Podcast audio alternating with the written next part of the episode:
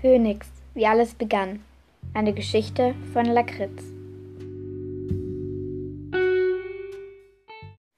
Zweites Kapitel Während Emilia in, in, die Höhle lief, um Feuer zu machen, dachte sie daran, wie, wie sie dies einen Tag nach dem Verschwinden ihrer Eltern auch in der Hütte tun wollte. Doch damals war sie noch so jung und tollpatschig und unvorsichtig gewesen. Als das Feuer entfacht war,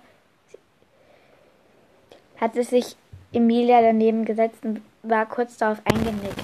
Geweckt wurde sie vom starken Geruch des Qualms. Die ganze Hütte stand in Flammen. Emilia hatte sich mit verstauchten Knöchel davon machen können. Doch von der Hütte war nicht mehr als ein Haufen Asche, Asche übrig geblieben. Damals war Emilia auf der Suche nach, ihr, nach einem neuen Zuhause gewesen und hatte nach einigen Tagen die kleine Höhle entdeckt, die ihr ziemlich gelegen kam. Sie hatte sich mit Moos ein Schlafplatz eingerichtet und mit Steinen eine kleine Feuerstelle geformt. An diesem Tag war alles so grausam und unwirklich gewesen, und im Dorf hatte es mal wieder niemanden interessiert. Alle hielten sie die Waldfamilie für seltsam, und es kümmerte sie nicht, was diese Hexentochter tat und fühlte. So hatte sich Emilias Leben in der kleinen Höhle irgendwie angewöhnt und kam mittlerweile ganz gut zurecht.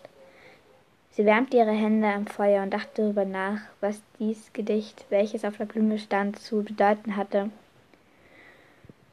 Von wem wurde Emilia auserwählt und warum? Was für Götter waren, waren im Spiel? Das war, waren Menge an Fragen. Zumindest hatten sich schon mal das Rätsel um das, was Emilias Seite stand, gelöst. Vielleicht würde sich ja auch die anderen Fragen nach und nach aufklären. Emilia verspeiste ein paar Brombeeren, die sie heute gesammelt hatte, wusch sich das Gesicht an der naheliegenden Quelle und machte sich auf den Moos so gut es ging bequem. Das Mädchen beobachtete, wie das Feuer herunterbrannte, schließlich nur noch glühte und schloss die Augen.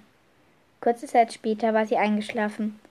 Doch dieser friedliche Zustand hielt nicht lange an. Plötzlich rissen sie aufgebrachte Stimmen aus dem Schlaf. Mit einem Schlag war Emilia hellwach. Vorsichtig schlich sie zum Eingang der Höhle und spielte hinaus. Sie erkannte auf dem Dorfplatz zwei Gestalten, die sich mit jeweiligen Untertanen gegenüberstanden. Die Stimme schallte nur so zu ihr hinauf. Überlasst uns euer Dorf und wir lassen euch ziehen, brüllte eine Stimme, die Emilia nicht kannte. Sie gehörte zu einem zu denen mit ein, einem mit den Untertanen. Niemals schrie sein Gegenüber und Emilia wusste nun, dass Alexander nur Natoro, der, der Dorfvorsitzende war. Dann kämpfen wir, meinte der andere, und plötzlich wusste Emilia, was hier im Gange war. Krieg hatte begonnen.